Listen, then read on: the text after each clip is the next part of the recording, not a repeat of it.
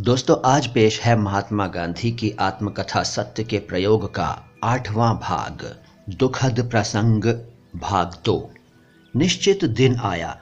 अपनी स्थिति का संपूर्ण वर्णन करना मेरे लिए कठिन है। एक तरफ़ सुधार का उत्साह था, जीवन में महत्व का परिवर्तन करने का कुतूहल था, और दूसरी तरफ़ चोर की तरह छिपकर काम करने की शर्म थी।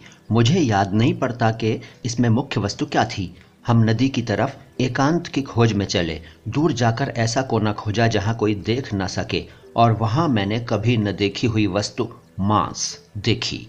साथ में भटियार खाने की डबल रोटी थी। दोनों में से एक भी चीज़ मुझे भाती नहीं थी। मांस चमड़े जैसा लगता था। खाना असंभव हो गया। मुझे कै होने लगी। खाना छोड़ देना पड़ा। मेरी वो रात बहुत बुरी बीती, नींद नहीं आई। सपने में ऐसा भास होता था, मानो शरीर के अंदर बकरा ज़िंदा हो और रो रहा हो। मैं चौंक उठता, पछताता और फिर सोचता कि मुझे तो मांसाहार करना ही है, हिम्मत नहीं हारनी है।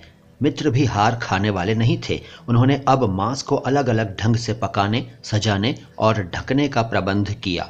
नदी किनारे ले जाने के बदले किसी बावर्ची के साथ बातचीत करके छिपे छिपे एक सरकारी डाक बंगले पर ले जाने की व्यवस्था की और वहाँ कुर्सी, मेज वगैरह, सामान के प्रलोभन में मुझे डाला।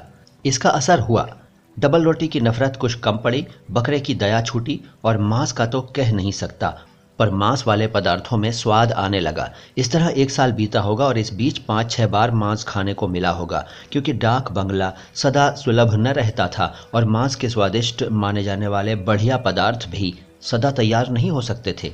फिर ऐसे भोजनों पर पैसा भी खर्च होता था। मेरे पास तो फूटी कौड़ी भी नहीं थी, इसलिए मैं कुछ दे नहीं सकता था। इस खर्च की व्यवस्था उन मित्र को ही करनी होती थी। उन्होंने कहाँ से, कैसे व्यवस्था की? इसका मुझे आज तक पता नहीं है। उनका इरादा तो मुझे मांस की आदत लगा देने का, भ्रष्ट करने का था। इसलिए पैसा वे अपने पास से खर्च करते थे, पर उनके पास भी कोई अखूट खजाना नहीं था। इसलिए ऐसी दावतें कभी कभी ही हो सकती थीं। जब जब ऐसा भोजन मिलता, तब तब घर पर तो भोजन हो ही नहीं सकता था। जब माताजी भोजन के लिए बुलाती, तब आज भूख नहीं है, खाना हजम नहीं हुआ है, ऐसे बहाने बनाने पड़ते थे। ऐसा कहते समय हर बार मुझे भारी आघात पहुँचता था। ये झूठ सो भी माँ के सामने।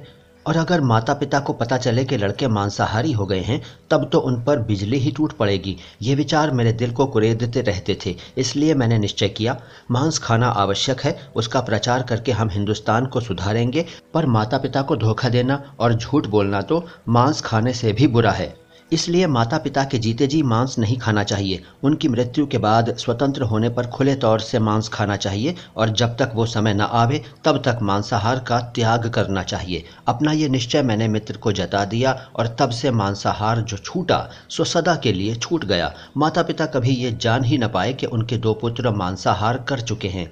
माता पिता को धोखा न देने के शुभ विचार से मैंने मांसाहार छोड़ा, पर वो मित्रता नहीं छोड़ी। मैं मित्र को सुधारने चला था, पर खुद ही गिरा और गिरावट का मुझे होश तक न रहा। इसी सोहबत के कारण मैं व्यभिचार में भी फंस जाता। एक बार मेरे ये मित्र मुझे वेश्याओं की बस्ती में ले गए। वहाँ मुझे योग्य सूचनाएँ देकर एक स्त्री के मकान में भेजा। मुझे उसे पैसे वगैरह कुछ देना नहीं था, हिसाब हो चुका था। मुझे तो सिर्फ़ दिल बहलाव की बातें करनी थी। मैं घर में घुस तो गया, पर जिसे ईश्वर बचाना चाहता है, वो गिरने की इच्छा रखते हुए भी पवित्र रह सकता है। उस कोठरी में मैं तो बिल्कुल अंधा बन गया। मुझे बोलने का भी होश न रहा। मारे शर्म के सन्नाटे में आकर उस औरत के पास खटिया पर बैठा, पर मुँह से बोल न निकल सका। औरत ने गुस्से में आकर मुझे दो चार खरी खोटी सुनाई और दरवाजे की राह दिखाई। उस समय तो मुझे जान पड़ा कि मेरी मर्दानगी को बट्टा लगा और मैंने चाहा कि धरती जगह दे तो मैं उसमें समा जाऊँ। पर इस तरह बचने के लिए मैंने सदा ही भगवान का आभार माना है। मेरे जीवन में ऐसे ही दूसरे चार प्रसंग और आए हैं। कहना होगा कि उनमें से अनेकों में अपने प्रयत्न के बिना केवल परिस्थिति के कारण मैं बचा हूँ। विशुद्ध दृष्टि से तो इन प्रसंगों में मेरा पतन ही माना जाएगा। चूँकि मैंने विषय की इच्छा की, इसलिए मैं उसे भोग ही चुका। फिर भी लौकिक दृष्टि से इच्छा करने पर भी जो प्रत्यक्ष कर्म से बचता है, उसे हम बचा हुआ मानते हैं। और इन प्रसंगों में मैं इसी तरह, इतनी ही हद तक बचा हुआ माना जाऊँगा। फिर कुछ काम ऐसे हैं, जिन्हें करने से बचना व्यक्ति के लिए और उसके संपर्क में आने वालों के लिए बहुत लाभदायक होता है। और जब विचार शुद्धि हो जाती है, तब उस कार्य से बच जाने के लिए वो ईश्वर का अनुग्रहित होता है।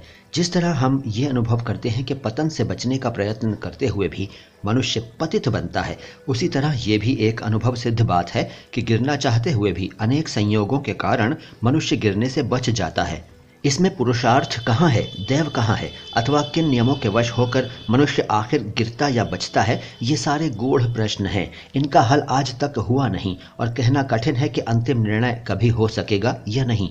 पर हम आगे बढ़ें। मुझे अभी तक इस बात का होश नहीं हुआ था कि इन मित्र की मित्रता अनिष्ट है। वैसा होने से पहले मुझे अभी कुछ और कड़वे अनुभव प्राप्त करने थे। इसका बोध तो मुझे तभी हुआ जब मैंने उनके अकल्पित दोषों का प्रत्यक्ष दर्शन किया, लेकिन मैं यथासंभव समय के क्रम के अनुसार अपने अनुभव लिख रहा हूँ, इसलिए दूसरे अनुभव आगे आवेंगे। इस समय की एक बात यही कहनी होगी। हम दंपति के बीच जो कुछ मतभेद पैदा होता या कलह होता, उसका एक कारण यह मित्र मित्रता भी थी। मैं ऊपर बता चुका हूँ कि मैं जैसा प्रेमी, वैसा ही वहमी पति था। मेरे वहम को बढ़ाने वाली ये मित्रता थी, क्योंकि मित्र की सच्चाई के बारे में मुझे कोई संदेह था ही नहीं। इन मित्र की बातों में आकर मैंने अपनी धर्म पत्नी को कितने ही कष्ट पहुँचाए हैं।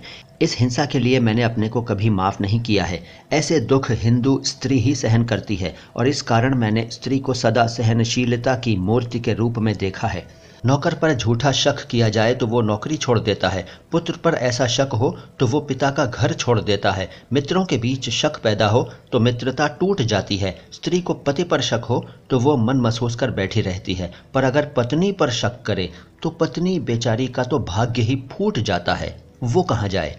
उच्च माने जाने वाले वर्ण की हिंदू स्त्री अदालत में जाकर बंधी हुई गांठ को कटवा भी नहीं सकती। ऐसा एक तरफा न्याय उसके लिए रखा गया है। इस तरह का न्याय मैंने दिया। इसके दुख को मैं कभी नहीं भूल सकता। इस संदेह की जड़ तो तभी कटी जब मुझे अहिंसा का सूक्ष्म ज्ञान हुआ, यानी जब मैं ब्रह्मचर्य की महिमा को समझा और ये समझा कि पत्नी पति की दासी नहीं, पर उसकी सहचारिणी है, सहधर्मिणी है। दोनों एक दूसरे के सुख दुख के समान साझेदार हैं और भला बुरा कर करने की जितनी स्वतंत्रता पति को है, उतनी ही पत्नी को है। संदेह के उस काल को जब मैं याद करता हूँ तो मुझे अपनी मूर्खता और विषयांध निर्दयता पर क्रोध आता है और मित्रता विषयक अपनी मूर्छा पर दया आती है। दोस्तों, ये था महात्मा गांधी की आत्मकथा, सत्य के प्रयोग का आठवां भाग। इससे आगे की बातें आप अगली मुलाकात में सुनेंगे। मैं मोइन शमसी हूँ, ये चैनल है नो बकवास, बातें खास। शुक्रिया।